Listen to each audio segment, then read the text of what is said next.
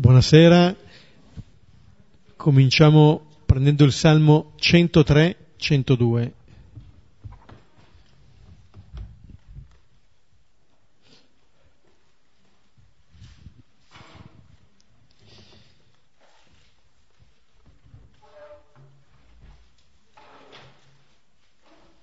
Preghiamo lentamente a due cori.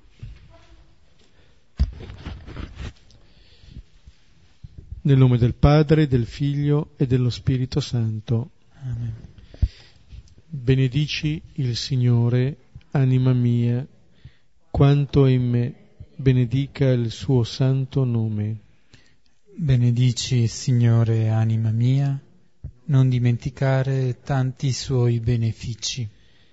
Egli perdona tutte le tue colpe, guarisce tutte le tue malattie salva dalla fossa la tua vita, ti corona di grazia e di misericordia.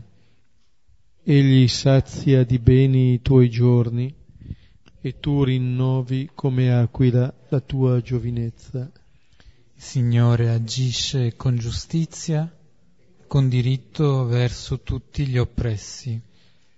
Ha rivelato a Mosè le sue vie, ai figli di Israele le sue opere. Buono e pietoso è il Signore, lento all'ira e grande nell'amore. Egli non continua a contestare e non conserva per sempre il suo sdegno. Non ci tratta secondo i nostri peccati, non ci ripaga secondo le nostre colpe. Come il cielo è alto sulla terra, così è grande la sua misericordia su quanti lo temono. Come dista l'Oriente dall'Occidente, così allontana da noi le nostre colpe.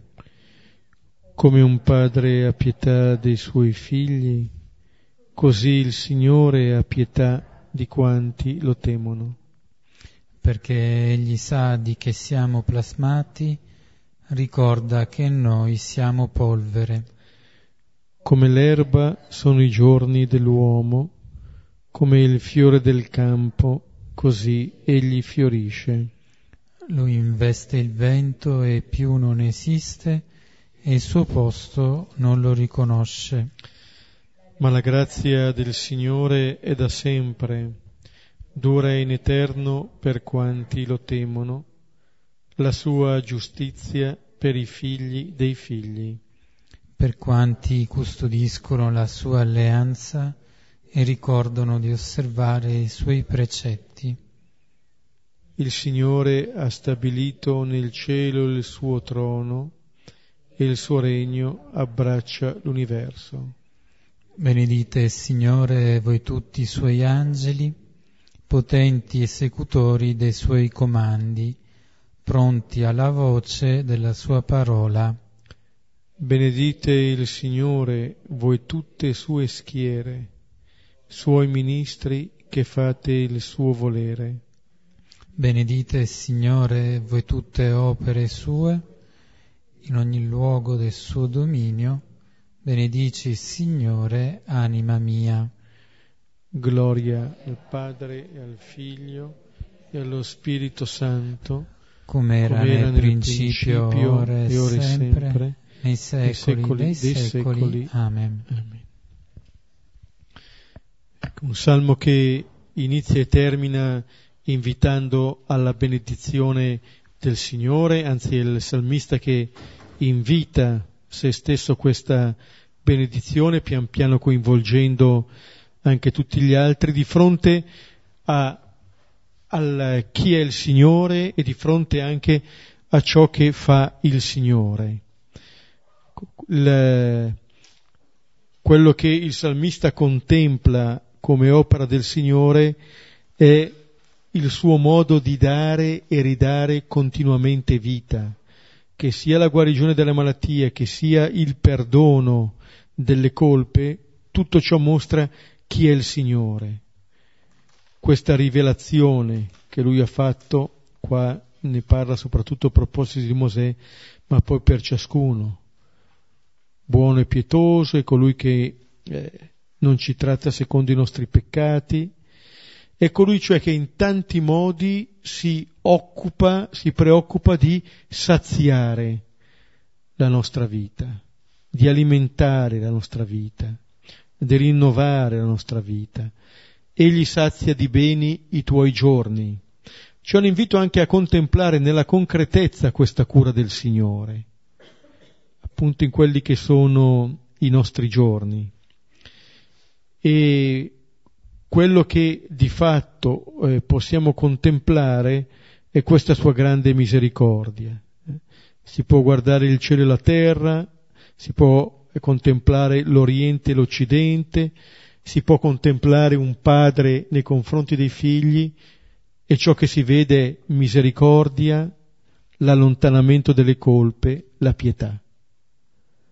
Come dire che ogni realtà che noi vediamo ci parla di questo è anche un invito a riconoscere la presenza del Signore nella nostra vita, che è una presenza continua, si parlava prima di giorni, poi proseguendo eh, il salmista dirà che la grazia del Signore è da sempre e dura in eterno per quanti lo temono. E questo è il modo con cui il Signore, dice il salmista, regna.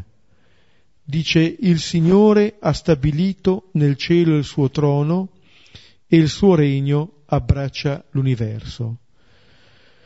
Quello che è interessante è che questo regno, questo trono, eh, fanno sì che il salmista non si rivolga al Signore come un re, come un sovrano, ma come un padre, come un padre a pietà dei suoi figli. Il modo, cioè con cui il Signore regna, lo possiamo identificare pienamente con questo modo con cui un padre ha pietà dei suoi figli, eh, perché sa di che siamo plasmati. Allora, eh, da un lato un eh, salmo che ci invita alla lode e alla benedizione a partire da quella che è la contemplazione dell'opera del Signore nella nostra vita. Allora è qualcosa che richiama un'attenzione, eh, davvero uno spirito contemplativo. Sant'Ignazio direbbe cercare, a trovare Dio in tutte le cose e in tutte le cose riconoscere questa azione del Signore che è quella di dare vita o di ridare vita. Allora, da questo salmo che ci invita appunto a contemplare il Signore, a entrare in questa relazione con Lui, prendiamo il brano del Vangelo di Luca, al capitolo undicesimo, dal versetto 1 al versetto 4.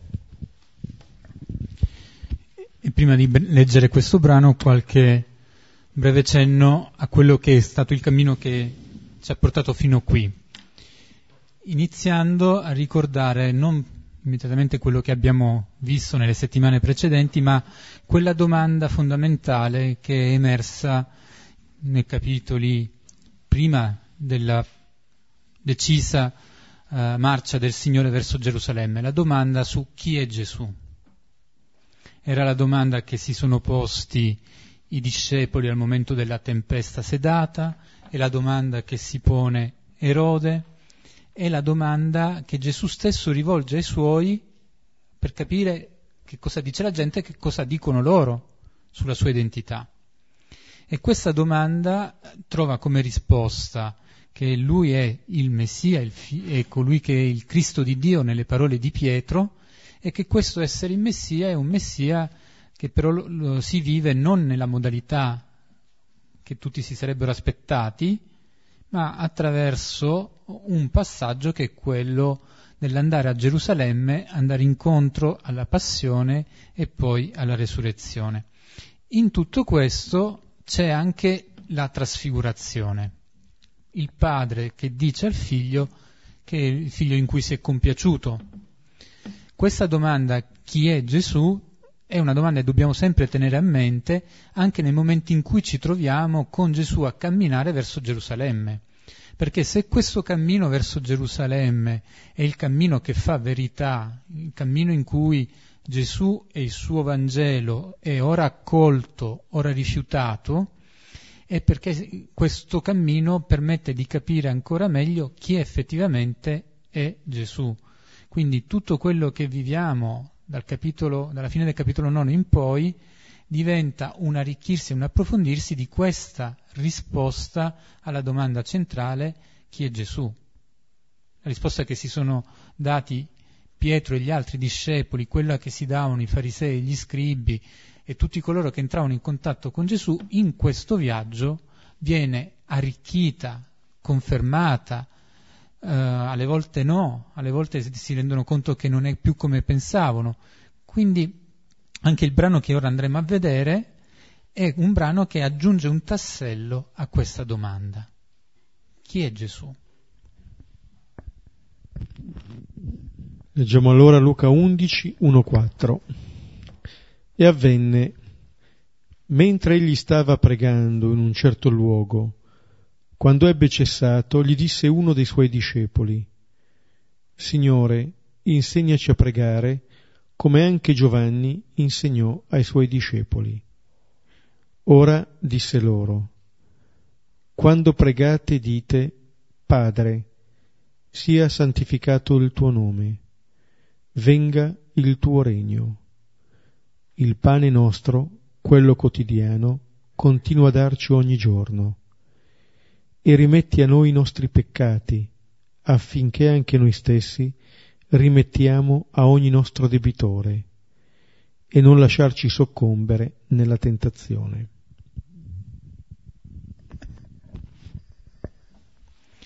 Allora, chi è Gesù? Gesù è qualcuno che prega e Luca non esita certo nel dirlo e ridirlo, ribadirlo ed è qualcuno a cui ci si può rivolgere per essere istruiti a vivere questa preghiera, questa relazione con il Padre. E il brano che commentiamo stasera è in questo senso un episodio centrale, un episodio in cui non solo vediamo Gesù che ci è presentato, che prega, ma anche la curiosità che questo suscita e il desiderio di poter imparare a fare lo stesso, che poi è il desiderio di ogni discepolo. Ogni discepolo quello che desidera è di poter far proprio, assumere, farlo diventare qualcosa di veramente connaturato a se stesso, quello che è il modo di fare del Maestro. E quindi questo è un primo punto. Gesù prega. L'altro punto che forse è importante e che avevamo in, fondo già visto commentando l'incontro con il dottore della legge, l'incontro con Marta e Maria, è che Gesù eh, insegna facendo, insegna vivendo, non sale in cattedra. Anche nell'incontro con il dottore della legge e nel dialogo con questo dottore che lo aiuta a capire lo aiuta a realizzare qual è il comandamento più grande e come vivere questo comandamento. Non dà una lezione teorica. Allora, chi è questo Signore che va a Gerusalemme? Teniamo questi due elementi, questi due chiavi di lettura per capire un po' di più di chi è, questo, chi è il volto di questo Gesù che cammina verso Gerusalemme e che poi diventa anche quel modo di essere cristiano che ci è proposto anche a noi. Questo della preghiera e questo dell'essere non coloro che danno lezioni dalla cattedra, ma che nel vivere testimoniano, nel vivere trasmettono. Potremmo dire che nel vivere contagiano il buono che stanno vivendo. Leggiamo il primo versetto. E avvenne, mentre gli stava pregando in un certo luogo, quando ebbe cessato, gli disse uno dei suoi discepoli, Signore, insegnaci a pregare, come anche Giovanni insegnò ai suoi discepoli. Allora, come vi dicevo, Gesù sta pregando e eh, i riferimenti in cui Luca ci dice che Gesù prega sono numerosi, dal momento della, del battesimo a quando deve compiere delle scelte importanti, come chiamare gli apostoli, prega in diversi momenti e anche il momento della trasfigurazione, un momento di preghiera e poi anche i momenti conclusivi della sua, della sua vita, quando sarà a Gerusalemme, nei giorni della passione. Uh, il fatto della preghiera per Gesù non è un atto estemporaneo, è veramente qualcosa che è parte integrante della sua vita. Se non ricordo male, la, due volte fa dicevamo che la dimensione della preghiera è come la dimensione del respiro, qualcosa che, eh, che è vitale, qualcosa che fa parte di, dell'esperienza della relazione con il Signore quando viene vissuta nella sua pienezza. Non si può non respirare perché si vive, non si può non pregare se si è in questa profonda comunione con il Signore, perché ci troviamo a vivere questo in modo spontaneo, è qualcosa che, che fa parte di noi. E Gesù prega, ci dice l'Evangelista, in un certo luogo. Non viene specificato il luogo. È un luogo, quasi a voler dire che Gesù uh, per pregare non deve attendere di arrivare a Gerusalemme, non deve attendere di essere al Tempio, non deve essere in una sinagoga. La preghiera di Gesù quella che Gesù vive è una preghiera che si realizza in un luogo, in un certo luogo, è un luogo scelto, non è certo un luogo uh, in cui arriva per caso, ma non è un luogo che di per sé è preposto alla preghiera, perché non c'è più un posto particolare dove è possibile prega- pregare. Qualunque luogo diventa un luogo santo in cui incontrare il Signore, in cui poter pregare devo curare questo luogo. Sant'Ignazio, tra le raccomandazioni che dà negli esercizi spirituali, vi è quella di andare a scegliere il luogo dove vado a fare la mia preghiera, scegliere anche la posizione del corpo che voglio vivere, assumere durante questa preghiera, perché sappiamo che ci sono luoghi che possono aiutarci di più rispetto ad altri e non per tutti i luoghi che sono favorevoli sono tali. C'è chi trova molto stare nella, mezzo alla natura per la preghiera lo aiuta tantissimo, altri invece sono distratti, non aiutati dallo stare in mezzo alla natura. Chi ha bisogno di luce, chi ha bisogno di ombra. Non c'è un luogo e forse nell'arco della vita sperimentiamo anche che il luogo cambia, perché cambiano le situazioni che viviamo, cambia quello il nostro stato di, d'animo. Però è importante questa dimensione di dire se non c'è un luogo, c'è però un posto che posso curare, posso scegliere, posso preparare e che è il luogo dell'incontro. Gesù in un certo luogo l'ha comunque preparato l'ha scelto, perché va curato anche questo aspetto della preghiera, dell'incontro col Signore. Può essere anche, per chi fa il pendolare, il treno della mattina che ti porta a Milano, però con un atteggiamento che fa sì che quello spazio e quel luogo per me è un luogo che diventa un luogo di incontro, un luogo santo. Quindi in questo è una prima, una prima notazione che la preghiera inizia già dalla scelta del luogo, che non avviene per caso. Già là, nel scegliere dove pregare, stiamo iniziando a vivere questa preghiera. L'altra cosa che mi colpiva è che eh, questo discepolo interviene subito al, al momento in cui Gesù ha finito di pregare. E allora mi immaginavo la scena di questo discepolo che era lì a guardare Gesù, a osservarlo. Diciamo un po', spiava, forse voleva rubare i ferri del mestiere al maestro, voleva capire come, come faceva. Però se il discepolo è lì e guarda e osserva, c'è anche in questo gesto tutta l'espressione concreta del suo desiderio di imparare a pregare è un gesto che dice tantissimo. è un gesto che rivela quella che è l'intenzione profonda del suo cuore. È un gesto in cui an- non, non c'è ancora preghiera perché guarda, ma è quello che prepara e predispone poi alla preghiera.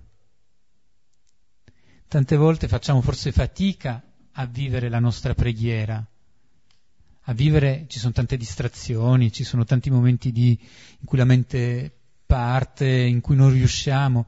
Ecco però già lo stare lì, stare lì e aspettare, stare lì e attendere che il Signore abbia finito la sua preghiera e possa rivolgergli la mia parola, possa fargli la mia domanda. Già quello stare lì è un atteggiamento di, di ricerca della preghiera. E allora anche questo, questo elemento del discepolo che sta lì e che attende dice qualcosa sulla preghiera e sull'atteggiamento che siamo invitati a tenere. E poi si rivolge a Gesù chiamandolo Signore. Ed è lo stesso modo che usava Marta per rivolgersi a Gesù. Non lo chiama maestro, capisce che, nella, che Gesù in quel momento lo incoglie come il Messia, come il Signore. Appena finito di pregare Gesù stesso, c'è qualcosa che forse lo rende ancora più evidente questo suo profondo legame con il Padre, che, che lo sottolinea ancora di più. E a lui, a Gesù, il discepolo fa questa richiesta, insegnaci a pregare. Ed è una richiesta al plurale, non è per me. È il discepolo che chiede per tutti, per tutti quelli che sono lì si fa in questo senso anche portavoce degli altri, forse si fa anche intercessore degli altri, di chi forse neanche sa di aver bisogno di imparare a pregare, ma, e qui ritroviamo forse un altro aspetto che è molto bello e molto forte della preghiera, quello di pregare per altri, al posto di altri. Insegnaci a pregare, a me e anche agli altri insegnaci a pregare perché, perché nei momenti in cui ti stiamo seguendo, ti sto seguendo, realizzo di non essere solo, realizzo di essere con altri, di condividere con altri questa esperienza dell'amicizia con te, della sequela, di essere una comunità. E allora anche nelle mie richieste chiedo per me ma nel chiedere per me sto chiedendo qualcosa che inevitabilmente sarà un beneficio anche per gli altri. E se chiedo per gli altri, sto chiedendo qualcosa che poi sarà un beneficio anche per me. Questo senso della richiesta, della preghiera, che è una, una preghiera per la comunità, e nella comunità ci sono io e ci sono anche gli altri. Quindi questo plurale dell'insegnaci a pregare ci mette subito una prospettiva che è ampia, una prospettiva del popolo che cammina con il Signore, del popolo che da questo viene, eh, viene sorretto, ecco, dal, dal sapere che c'è qualcuno che intercede per me, qualcuno che prega con me e per me. E quello che chiede il discepolo è quello di poter essere istruito nella preghiera, ossia essere istruito nel modo in cui Gesù stesso vive la relazione con il Padre. Insegnaci a pregare, potremmo anche dire, è come insegnami, insegnaci a vivere la relazione con Dio come lo vivi tu da figlio. Avevamo parlato del grande comandamento e il grande comandamento, l'amore verso Dio, l'amore verso il prossimo come me stesso, è un comandamento che ha per oggetto relazioni, non azioni da fare, ma relazioni da vivere nel segno dell'amore. E allora come poter po- vivere queste relazioni? Entrando nel modo di fare di Dio, E quindi questo insegnaci a pregare diventa insegnaci a vivere come vivi tu questa relazione. Insegnaci ad entrare in questo modo che è il tuo e che sappiamo che è anche il nostro. Ognuno nel modo peculiare che è suo, saranno come tante variazioni dell'unica nota, dell'unica melodia che è Gesù. Però questo chiediamo quando chiediamo che ci sia insegnato di pregare. E questo ci aspettiamo da, da Gesù, perché questo ci aspettiamo dalle persone che sono i nostri maestri, che ci possano trasmettere ciò che hanno più prezioso.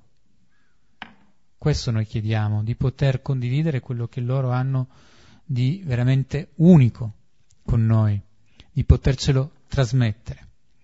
E quindi l'insegnaci a pregare del discepolo diventa questa, questa richiesta, che è una richiesta di poter veramente camminare negli stessi passi posti prima da Gesù.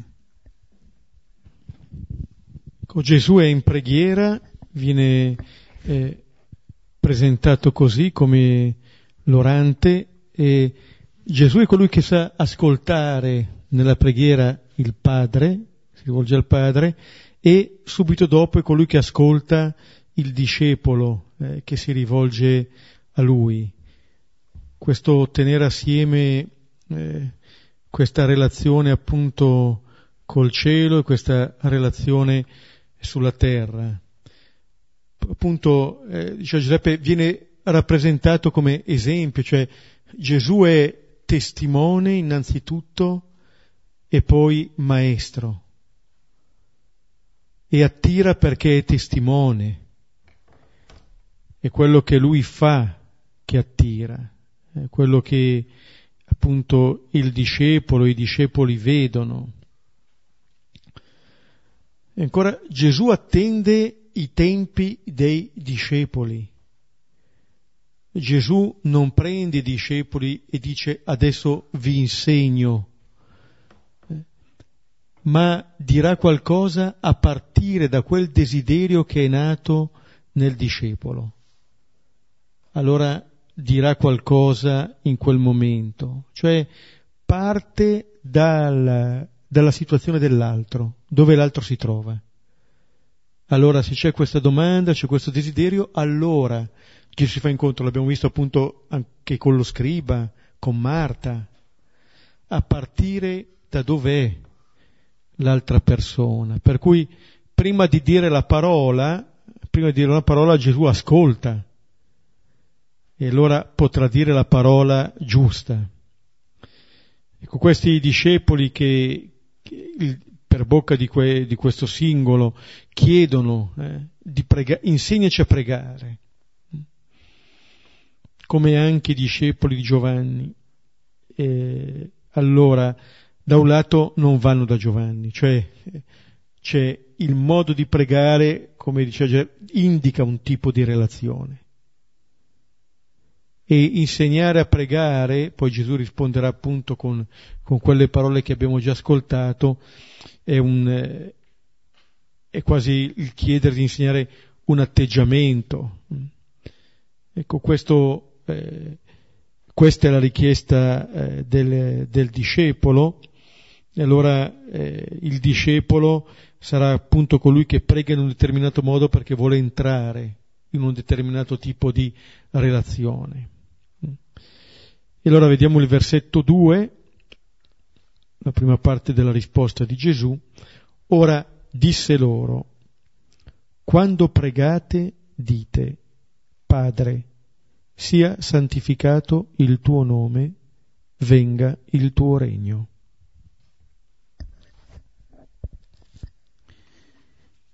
Ed ecco Gesù che si rivolge ai suoi, si rivolge a chi è lì davanti e che gli chiede di essere istruito nella preghiera e uh, trasmette loro una preghiera, delle parole con cui rivolgersi al Signore.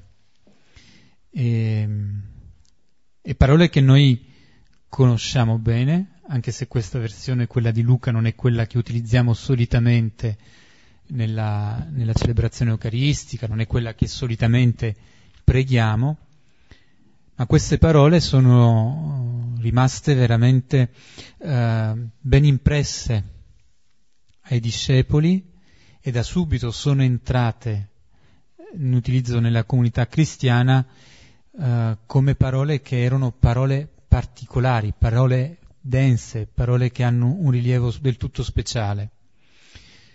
E allora quando sono delle parole come queste, parole che vengono proferite tante volte da ciascuno di noi, anche diverse volte nella stessa giornata.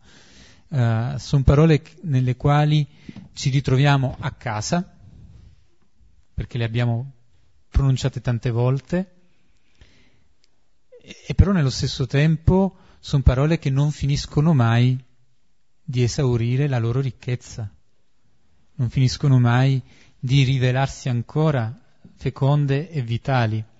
Allora, commentare queste parole è sempre difficile, eh, perché cosa aggiungere che non sia già noto o cosa dire che non sia poi in qualche modo anche un tradire una preghiera. Come si spiega una preghiera? La preghiera non si spiega, si fa, si pronuncia. Allora, un po' con questi con queste cautele, con, questi, con queste avvertenze, inizio un po' a commentare con voi questo, questo testo della preghiera. Forse la prima cosa che, che è utile, secondo me, mettere in evidenza è che Gesù insegna parole e quindi c'è un ascolto che è chiesto ai discepoli e l'ascolto abbiamo visto quanto è importante in tutto il Vangelo di Luca, ma come diceva poco prima Beppe, queste parole sono parole che chiedono un cambio nel cuore, un cambiamento nell'atteggiamento. Sono parole che non vanno tanto ripetute, ma eh, dette eh, credendo che nel momento in cui le sto dicendo sono già efficaci, sono già operative, realizzano già quello che sto chiedendo. E quindi nel pregare il Padre nostro c'è da, veramente da fare un atto di fede nel dire che questa preghiera, nel momento in cui la sto pregando, è una preghiera che direttamente fa quello che, che sto pronunciando. Cioè, non, non, non rischiamo, cerchiamo di evitare di cadere nella routine, nell'abitudine quando, quando preghiamo il Padre nostro non che nella routine un Padre nostro detto come, eh, come se fosse una, un disco attivato non sia preghiera, lo è. Però se qualche volta ci riusciamo anche a fermare e a assaporare il significato di ogni parola, ecco, sicuramente questo ci permette di, di poter andare più in profondità. E la prima parola che Gesù insegna è Padre non dice nostro come nella versione di Matteo, però in fondo c'è bisogno di dire nostro nel momento in cui chi gli ha fatto la domanda ha parlato a nome di, di, di altri, nel momento in cui gli si rivolge a tutti i suoi discepoli. Diciamo che forse qui Gesù va all'essenziale, questo Padre è già il Padre di tutti coloro che sono i suoi interlocutori, non c'è bisogno di aggiungerlo ma è importante che dica padre, Abba, padre, perché ci possono essere tanti modi in cui eh, noi ci rivolgiamo al Signore, a Dio, il Signore degli eserciti, il Dio della creazione, l'Onnipotente, i titoli del, del, Signore possono essere tantissimi, in tante religioni questi titoli sono decine decine e decine. Questa semplicità, questa essenzialità riconduce anche, nel momento in cui utilizziamo la parola padre, ad una dimensione che non è quella della scena pubblica, ma è quella della dimensione molto privata, di una relazione familiare. Non siamo davanti a un sovrano, non siamo davanti a un capo militare, siamo davanti a un padre. Poi certo bisogna capire come siamo noi figli rispetto a questo padre, perché lo stesso Luca con la parabola di, del capitolo 15 ci fa vedere che si può essere figli che pretendono la propria parte, figli che agiscono da servitori, oppure la, la parabola dei talenti, figli che hanno paura, figli che hanno un'idea del padre sbagliata. E quindi Gesù, quando insegna il Padre nostro, cerca di insegnare anche quale padre stiamo pregando. E questo discorso di un padre di cui possiamo avere una comprensione non giusta può essere anche carico dell'esperienza personale di tanti, perché potrebbero avere nell'esperienza di ciascuno esserci un padre biologico che non è stato un vero padre. E che allora le parole sono caricate dalla memoria della propria storia. Figure eh, che sono, paterne che sono diventate figure autoritarie, figure violente. Ecco, il, il padre di cui Gesù ci parla è un padre che, come abbiamo visto nella, nei passaggi precedenti del Vangelo, è un padre che si prende cura, è un padre misericordioso, è un padre che, che sa essere giusto e quindi richiamare i figli che si allontanano per il loro bene. È questo il padre che si china come samaritano sul ferito lungo la strada, è questo padre che si china, è questo padre che fa opera di eh, donare la vita e continuare a donarla. Allora, questo padre è quel padre a cui noi ci rivolgiamo con questa preghiera ed è bene tenerlo a mente, è bene averlo presente. Questa dimensione, come dicevo, è anche molto, eh, molto intima nel quale rivolgiamo questa preghiera. E due, eh, due richieste facciamo all'inizio, e sono tutte e due richieste che non riguardano noi, riguardano il Signore stesso. Sia santificato il tuo nome e venga il tuo regno. Cosa significano? Il nome dice l'identità. Nel nome si racchiude tutto ciò che identifica e caratterizza una persona. E quello che qui si chiede è che sia santificato il nome di Dio. E in, in greco questa costruzione verbale, questo passivo, viene definito un passivo teologico, perché da chi è che fa questa santificazione? Dio stesso, solo Lui la può fare. Noi chiediamo a Dio in fondo di di rivelare chi è effettivamente, santificare il suo nome, potremmo renderlo in questo modo, rivelaci veramente, Signore, chi sei, come sei presente nella nostra vita. Facci parte della, della tua intimità, e qui ritorniamo al discorso del Padre. Sia santificato il tuo nome, è come dire, mostrati in noi, nella nostra vita, per quello che tu sei. Lascia che noi possiamo essere veramente afferrati da te.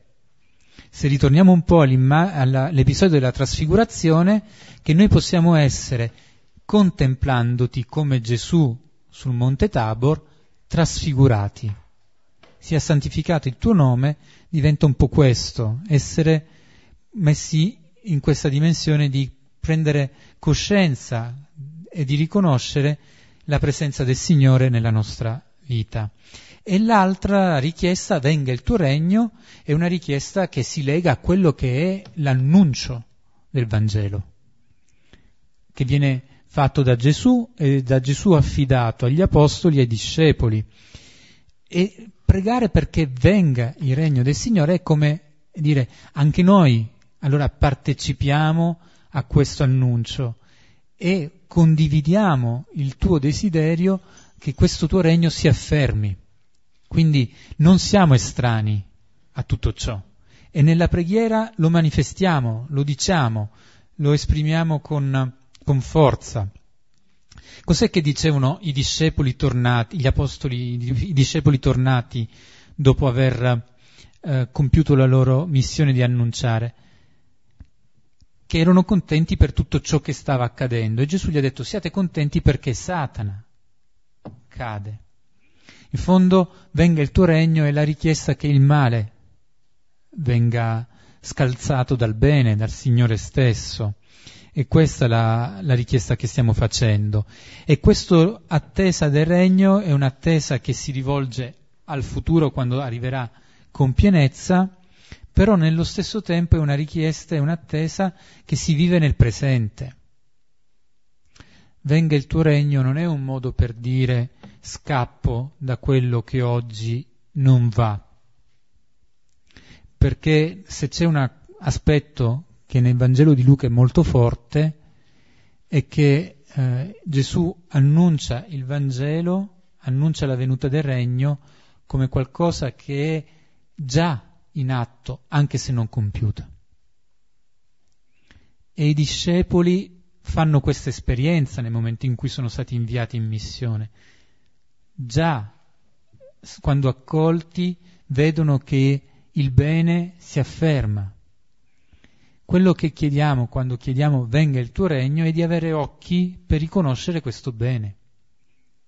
Quello che c'è già oggi presente e se chiediamo venga il tuo regno stiamo anche in fondo chiedendo Signore prendi noi stessi come tuoi collaboratori perché questo tuo regno continui ad affermarsi a venire. Possiamo essere le braccia, le mani, le gambe, la bocca dell'annuncio del regno, che non sia soltanto qualcosa demandato ad altri.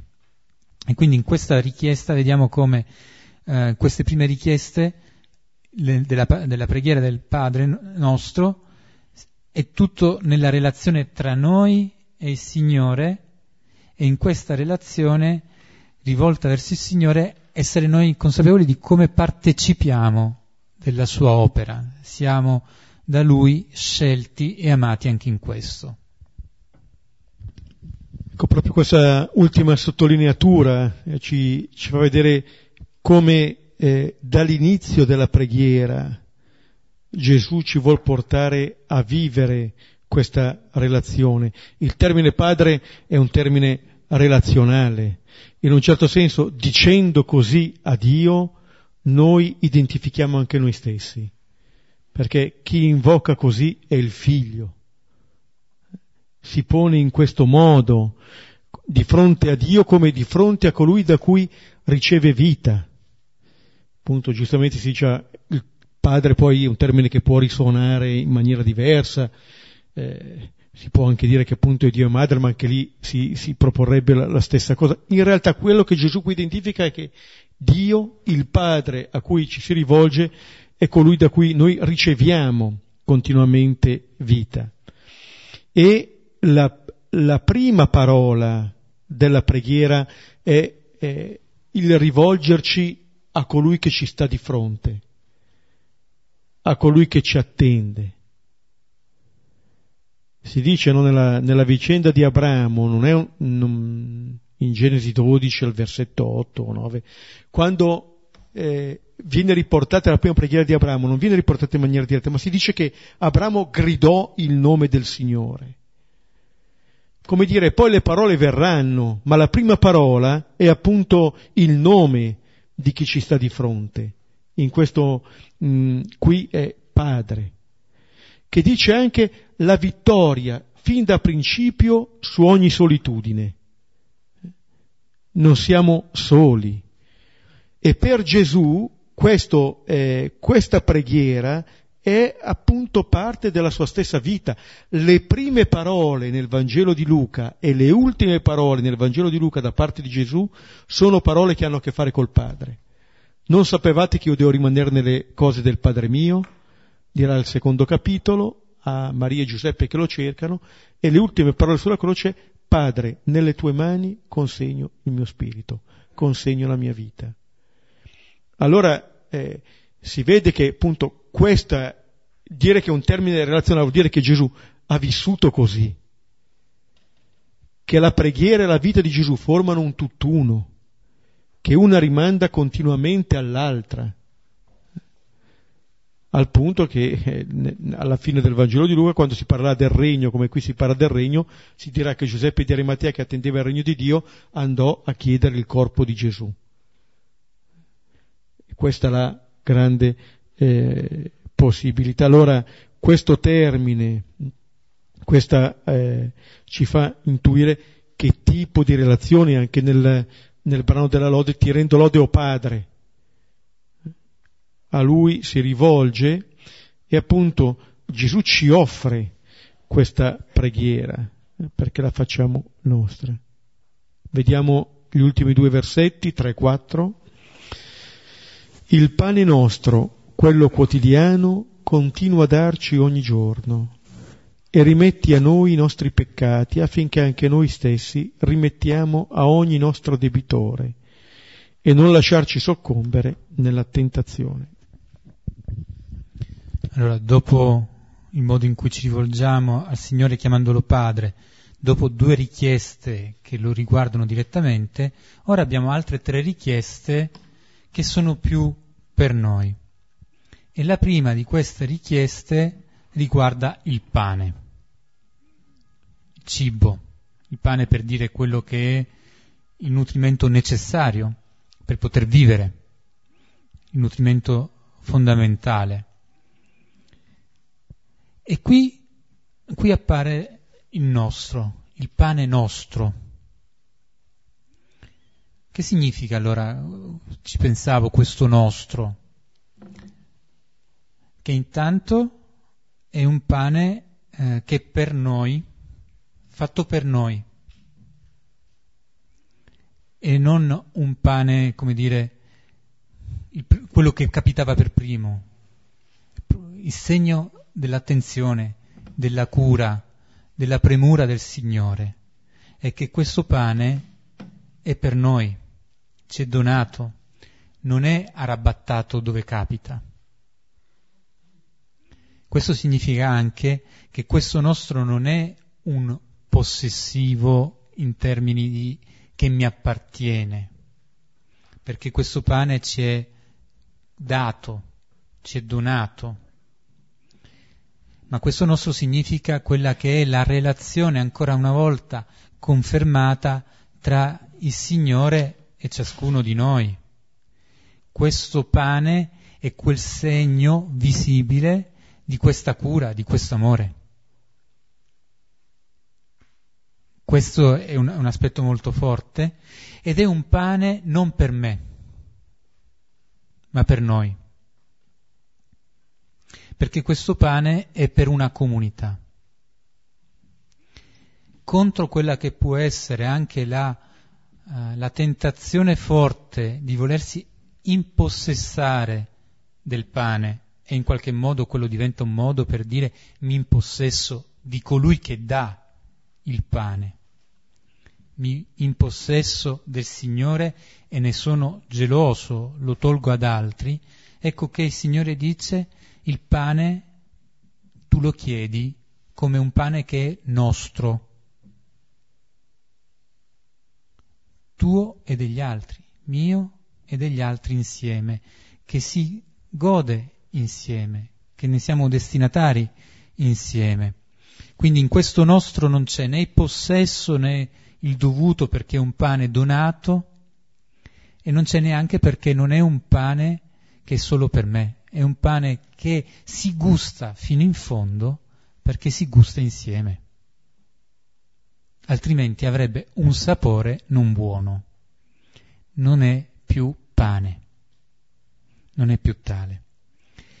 E ci dice anche il versetto, aggiunge, quello quotidiano continua a darci ogni giorno. Ogni giorno.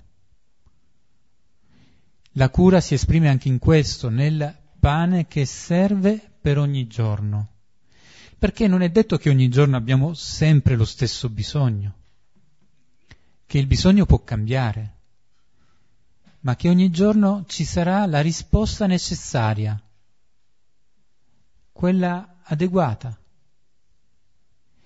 E questo ogni giorno è anche un invito alla fiducia, a non cercare di accapararmi il pane di oggi e quello di domani, ma anzi di dire io sono più tranquillo affidandomi al Signore che domani mi darà ciò di cui ho bisogno. Il Signore continua a darci, c'è questa dimensione proprio di, di uh, progressione, di, conti, di una dimensione che non viene interrotta. Ovviamente questo pane che viene dato per ogni giorno ci fa ricordare la manna, il Signore che provvede al popolo che si trova in Israele, il popolo che si trova nel deserto. E questo prendersi cura del bisogno che viene dato, eh, viene vissuto in quel momento.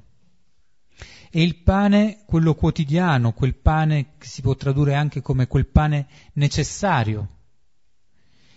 E, ehm, nel libro dei Proverbi, al capitolo 30, c'è anche questa richiesta del pane. E, e, e, nel capitolo, in questo versetto del Proverbi si dice, Signore dammi pane, dammene non troppo, perché se mi sazio mi dimentico di te, ma neanche troppo poco, perché se manco tenterò di rubarlo ad altri, ad appropriarmene quello necessario. E la misura del necessario è la misura che conosce il Signore. E la misura del necessario che conosce il Signore è sempre più abbondante di quella che conosciamo noi. È sempre più ricca, perché corrisponde in modo più profondo e autentico a quello che è il nostro bisogno. Quindi la richiesta del pane, che è il pane fisico ma anche il pane per la vita spirituale, è una richiesta che potre, è proprio una richiesta di affidamento. Perché io so di averne bisogno, però so anche che tu sai meglio di me quando e come e quanto ne ho bisogno del nutrimento e che non mi farei mancare al momento opportuno quello di cui ho bisogno. La seconda richiesta è il perdono, il perdono dei peccati. Il peccato cos'è? Il peccato è aver sbagliato mira, essere andati fuori dal bersaglio, aver sbagliato traiettoria. Chiediamo di essere perdonati. Perdona, rimetti a noi i nostri peccati, rimettici sulla via giusta, rimettici sulla strada che porta alla meta se abbiamo sbagliato bersaglio, correggi la nostra traiettoria. Questo è in fondo il senso. E da qua viene fuori la seconda parte, che è quella di dire, ma proprio perché io ho sperimentato nella mia vita questo perdono, poi non lo trattengo per me, ma anch'io posso perdonare gli altri affinché anche noi stessi rimettiamo a ogni nostro debitore. È la misericordia vissuta che mi permette di agire con misericordia, che mi spinge ad agire con misericordia. E questa misericordia che vivo con gli altri è anche in qualche modo la verità della misericordia che ho stesso ricevuto. Dai frutti si riconosce l'albero, dalla misura in cui agisco con misericordia sono consapevole anche di quanta misericordia io stesso a mia volta ho ricevuto da parte del Signore. E allora um, sappiamo che il Padre nostro lo preghiamo durante la messa, sappiamo che nel rito ambrosiano il Padre nostro viene per il, la, lo scambio della pace, quindi la riconciliazione viene fatta prima dell'ingresso nel momento proprio della, della consacrazione, lì la pace quasi con il fratello è quello che prepara e che, con, che permette di entrare a partecipare al banchetto. Nel rito romano è l'essere da peccatore ammesso al banchetto che mi porta poi a chiedere la pace al fratello.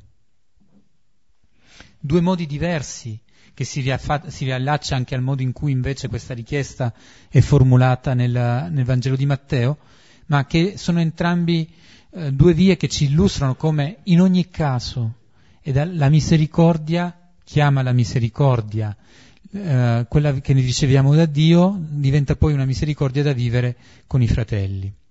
E l'ultima richiesta che facciamo è quella di non soccombere nella tentazione, di non essere lasciati soli, di non essere lasciati sprovvisti dell'aiuto che Lui ci può dare.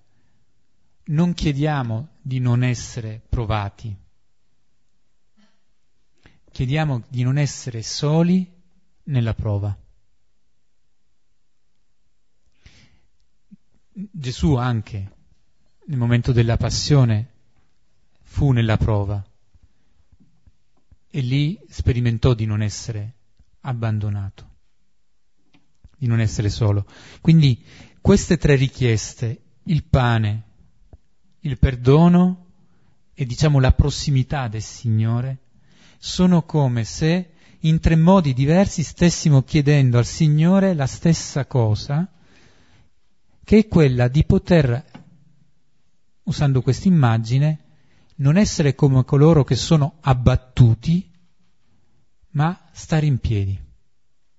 Per stare in piedi devo avere le forze, devo essere nutrito. Per stare in piedi e guardare gli altri, devo essere riconciliato sentire il perdono ricevuto e aver dato il perdono, se no sono come colui che nasconde il proprio volto. E stare in piedi e sentire di non essere abbandonato nella prova, di non essere costretto a piegarmi per difendermi, ma di poter stare diritto e resistere, essere un po' come la canna di bambù,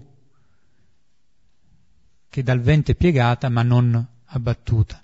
Quindi le tre richieste finali diventano questo, una richiesta al Signore di poter essere diritti, essere risorti, perché chi sta in piedi è il risorto, che ha vinto la morte. E quindi pregando così chiediamo anche a noi di poter essere nella nostra esistenza risorti.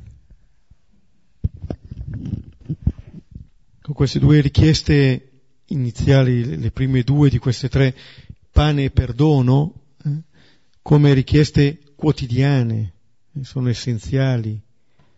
Come dire che senza questi due eh, alimenti non stiamo in piedi. Abbiamo bisogno di nutrimento, abbiamo bisogno di perdono. E questo perdono è qualcosa che riceviamo, è qualcosa che è chiamato a irraggiarsi, un po' come il pane, sottolineava Giuseppe, è il nostro, così anche il perdono che riceviamo affinché anche noi perdon- rimettiamo a ogni nostro debitore. In questo modo eh, diventiamo sempre più a immagine di quel Padre che abbiamo invocato. Luca 6,36 diceva siate misericordiosi, diventate misericordiosi come il Padre vostro. E poi eh, alla fine di, questo, di questa preghiera vediamo che ci sono diverse richieste, ci sono tante richieste, che sono però essenziali. E da un lato a volte è più facile dare che chiedere, dare gratifica di più, chiedere è un aspetto sempre un po' umiliante, eppure ciò che ci fa conservare piena libertà anche nel chiedere è che queste richieste noi le facciamo a uno che invochiamo come Padre. Per questo rimaniamo liberi. Perché è il Padre che non solo ci ha dato la vita, ma che continua ad alimentarla. Anzi, si identifica proprio in questo dare e ridare continuamente vita allora non è che assumiamo dei debiti, entriamo cioè, in una relazione in maniera sempre più piena, sempre più liberi di, di chiedere. Non per l'uomo che non deve chiedere mai, eh? per l'uomo che chiede sempre, ogni giorno, ogni giorno. Anche quando magari ci fa fatica essere lì a chiedere però forse pian piano impariamo che con questo ci viene data una grande libertà, la libertà appunto di scoprirci figli e figlie. Ci fermiamo qualche momento per rivedere il testo e poi possiamo condividere.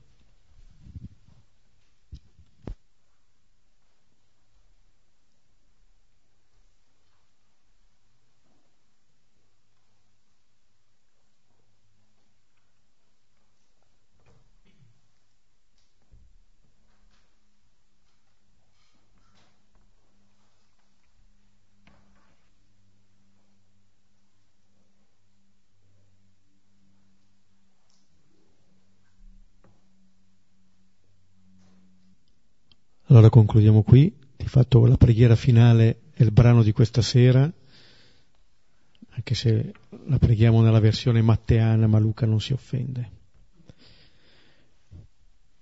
Padre nostro, che sei nei cieli, sia santificato il tuo nome, venga il tuo regno, sia fatta la tua volontà, come in cielo, così in terra.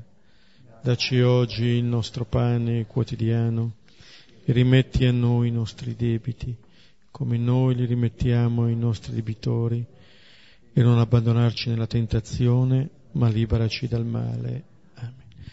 Nel nome del Padre, del Figlio e dello Spirito Santo. Ricordiamo che il prossimo incontro sarà il 12 dicembre, il 12 del 12.